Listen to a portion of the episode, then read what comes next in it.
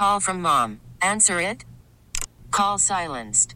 Instacart knows nothing gets between you and the game. That's why they make ordering from your couch easy.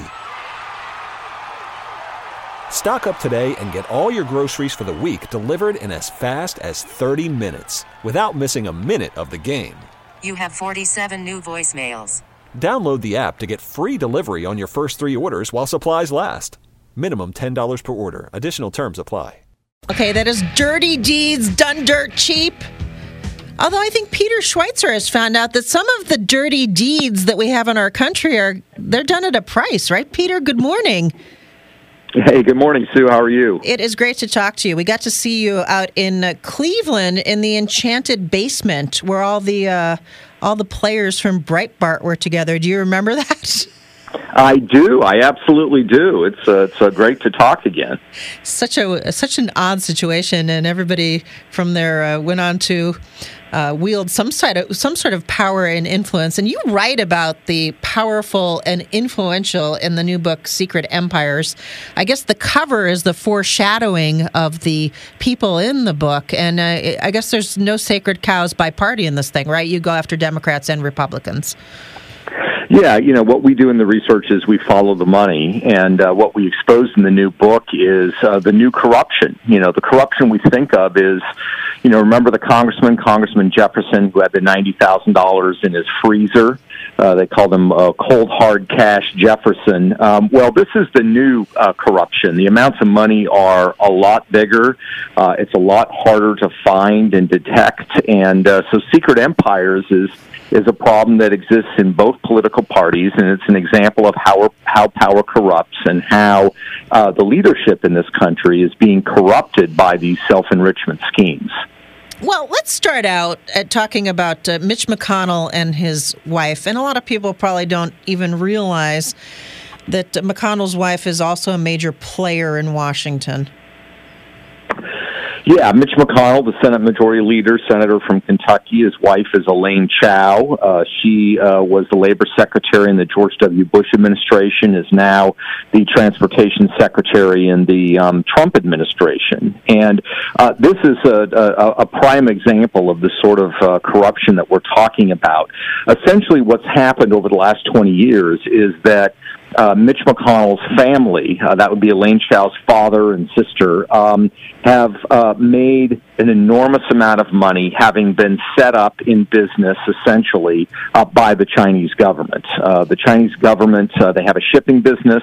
Uh, the Chinese government builds all their ships. It finances the construction of those ships. They provide the crews for those ships, and they also provide contracts. Uh, a lot of this uh, government-owned companies uh, do business with the Chaos. And what's basically happened is that uh, Mitch McConnell has been a direct beneficiary of this because he has been given gifts by uh, his father-in-law, James Chao, uh, to the tune of between five and twenty-five million dollars. We we only know the range. And the problem is, uh, Sue, when you track this um, and look at this business relationship developing, you see at the same time that Mitch McConnell's positions on China have become increasingly soft. Uh, and this is really what the Chinese methodology is, is they, they seek these commercial ties, they enrich the families of American politicians, and then what they want in return, of course, is favorable treatment, whether it's issues related to trade or the South China Sea. And I think the strategy is working. What kind of agita might be going on, Peter, regarding uh, the, the president's stance on tariffs then? Uh, what might be going on behind the scenes? Well, that's a great question, Sue. Um, I actually have a chapter in the book uh, on on the Trump family. Uh, that, you know, we don't have any uh, deals. There's been no deals uh, that we found um, connected with uh, the Chinese government, as we found with Mitch McConnell. We also found with Joe Biden and his family. But in the chapter, we do quote Chinese officials who have been very candid in saying that, look, that that, that you know, Trump has staked out a a very um, strong position on trade, on tariffs, on technology transfer, on the South China Sea and, and the Chinese Mex- flexing their military muscle. Uh, and they're very explicit. The way they're going to deal with this is they're going to offer sweetheart deals to his kids in the hopes that by doing so, um, they will encourage him to go softer. Um, so that is the strategy. And based on the success they've had with McConnell and with the Bidens, uh, you know, they're, they're, uh, they're hoping that they're going to have more success here. Well, let's talk about the scrappy kid from Scranton, Joe Biden, and uh, some of some of the things that are, are going on uh, with with his family, and I guess it's uh, his son Hunter, correct? That's right. Uh, so uh, Joe Biden uh, has two sons, Beau Biden, who uh, tragically passed away uh, from uh, from cancer, and Joe Biden has talked uh, uh, quite a bit about that and the effect that it's had. This is the other son, Hunter Biden. Um, and really, all you really need to know is that in December of twenty thirteen, Joe Biden, as vice president, flies to Beijing, China, aboard Air Force Two, and on the plane with him is his son, Hunter Biden. Uh, Joe Biden goes there to discuss, you know, these issues we always seem to have with China, trade, military advancement, North Korea, et cetera. And he's criticized by the press and by allies in the region for being pretty soft uh, on Beijing, for, for essentially rolling over. Well, ten days after they return from Beijing, his son, Hunter Biden, scores a one billion dollars private equity deal. That's billion dollars with a B, private equity deal with the Chinese government, not not with a Chinese bank, not with a Chinese uh, company or an American company in China, with the Chinese government. And what's so troubling about this is not only the amount of money, but the fact that Hunter Biden has no background in private equity. I mean, there's simply no reason why he would get this deal. And his business partner in this billion-dollar Chinese uh, deal uh, is a guy who uh, is, uh, you know, very close uh, to the Kerry family, a guy named Devin Archer, who was the finance chairman uh, of his two thousand four campaign and is... Uh, you know, was best friends with um, Chris Hines, who is the stepson of John Kerry. So the Chinese essentially inked this deal. There are several others involving these same uh, people, but they basically ink a deal with the kids of the Vice President of the United States and the Secretary of State, and they, again, I would argue, get favorable treatment in return for doing so. It's it's a it's a brilliant and very uh, uh, you know troubling strategy that we see the Chinese are employing, and American political families are getting rich, and the Chinese are advancing their interests by doing this. This seems to be uh, unethical, Peter. But is there anything you know that goes beyond the ethics of this?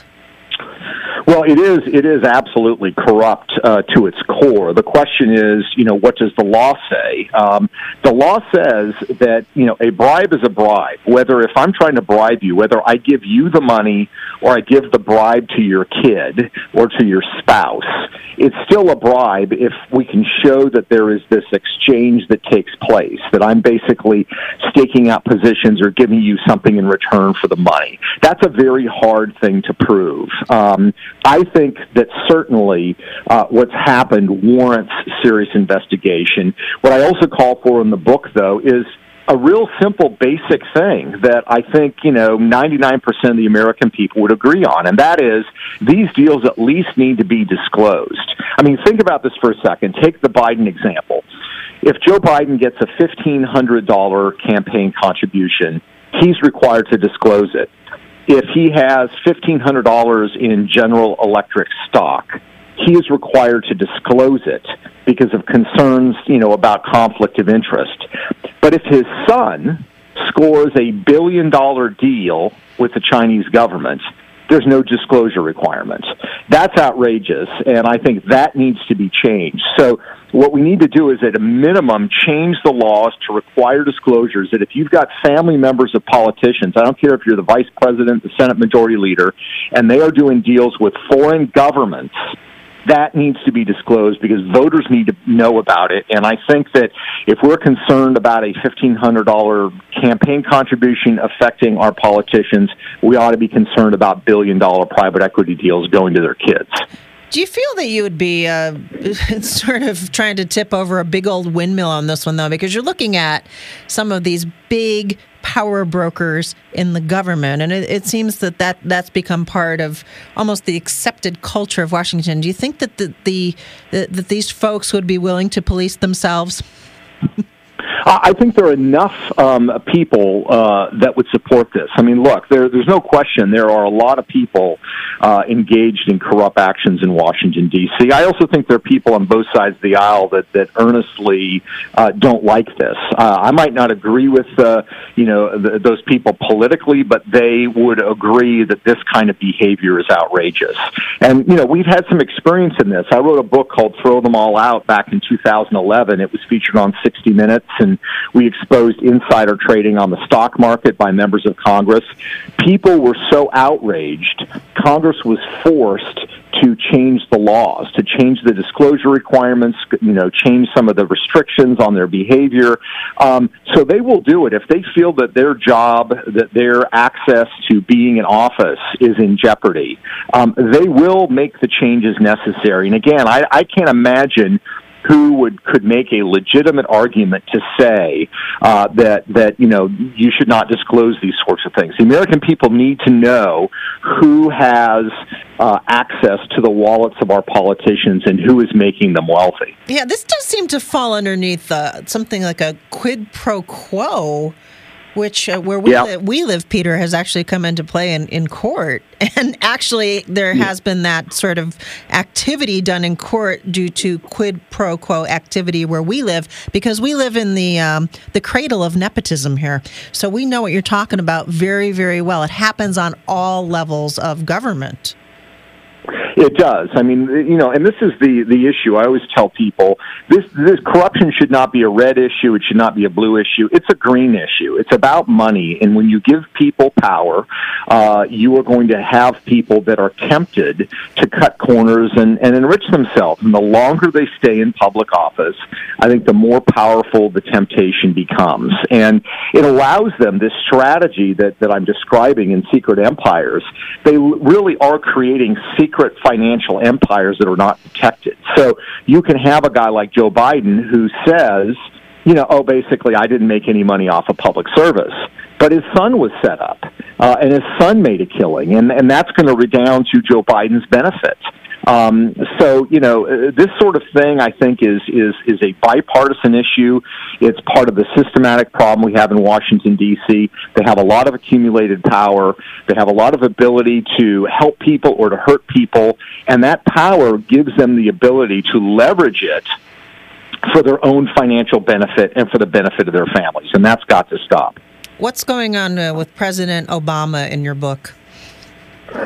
Well, this is a different uh, corruption strategy, um, but it's, uh, I think, one that's just as troubling. It's called smash and grab is, is what this strategy is. And uh, it involves uh, uh, Barack Obama and his best friend, the best friend that very few people uh, have heard of, a guy named Marty Nesbitt. Uh, they traveled when he was in the White House. They traveled together all the time to Hawaii, uh, played basketball together all the time. And basically it worked like this. Um, when uh, Barack Obama was reelected, Um, his best friend, Marty Nesbitt, set up an investment uh, fund called Vistria. Uh, and Vistria was designed to, in its own words, invest in, quote-unquote, highly regulated industries, end quote, which is an interesting business model, um, but it works if your best friend happens to be the regulator-in-chief. And to just give you one example of how it would work, um, the Obama administration would go in uh, and, and deem that a company or an industry um, was not good, uh, that was not uh, beneficial. So they went after, for example, the University of Phoenix, which is a for-profit uh, university, has campuses all around the country.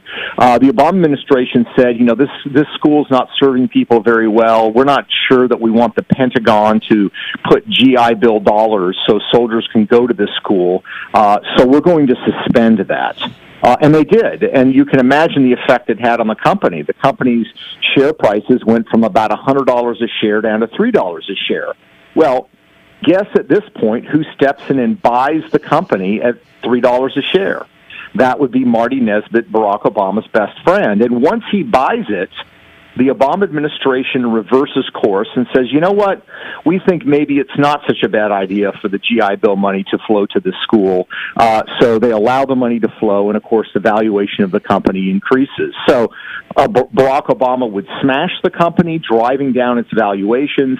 His friend would come in and buy it for pennies on the dollar, uh, and then have that regulatory weight lifted. And this is a pattern of behavior uh, that involves a cluster of people around Barack Obama. Uh, this happened in the coal industry. That ha- this happened with payday lenders. It, it happened with numerous companies, and sometimes it involved people with big names, people like George Soros, for example, uh, Tom Steyer, the uh, uh, the big environmentalist billionaire, who would, uh, believe it or not, you know, go in and buy coal companies for pennies on the dollar because they had been smashed by Barack Obama. And it, it, it can be a very, very lucrative and effective way to enrich your friends. This is amazing stuff, Peter. I'm glad that you continue to do this kind of research and, and find these things out, because I, I like the fact that they're brought to the surface. Now I guess it's up to the people who read Secret Empires to demand some sort of action on this, and I, I hope that they do. I, I know that when you do a thing like this, you take a chance, but I hope they do back you up on it. Well, yes, thank you. I think it's so important for people not only to, uh, you know, be informed and know what's going on. Uh, you know, they're going to get uh, angry about it. That's the reaction I usually get uh, from these books. I got that from Clinton Cash, and I'm getting that uh, from this book. We're number two on all of Amazon, so it certainly is, uh, has hit a big nerve. But yes, the key thing then is to reach out to your decision makers. I've got in the last chapter of the book some actual solutions, greater disclosure. I call for a Washington Corrupt Practices Act. Act, which is uh, mirrored on the Foreign Corrupt Practices Act. So there are things that we can do, and if our elected officials know and realize that people uh, are are demanding action, they will be forced to take action. That's that's been the experience in the past. Thank you, Peter. We always appreciate our time with you. Thanks for having me. Absolutely. Hey, Rob Bradford here. I have set out on a mission with my good friends at FanDuel to prove what I have known for some time: baseball isn't boring. Now I have a daily podcast to prove it, with some of the most notable people in the baseball world screaming baseball isn't boring from the mountaintops, or at least agreeing to come on our show. Players, managers, G Ms, and yes, even the commissioner of baseball, Rob Manfred. It has been a constant wave of baseball's most powerful voices. So join the revolution. Subscribe and soak in baseball isn't boring. Listen on your Odyssey app or wherever you get your podcast. You'll be glad you did.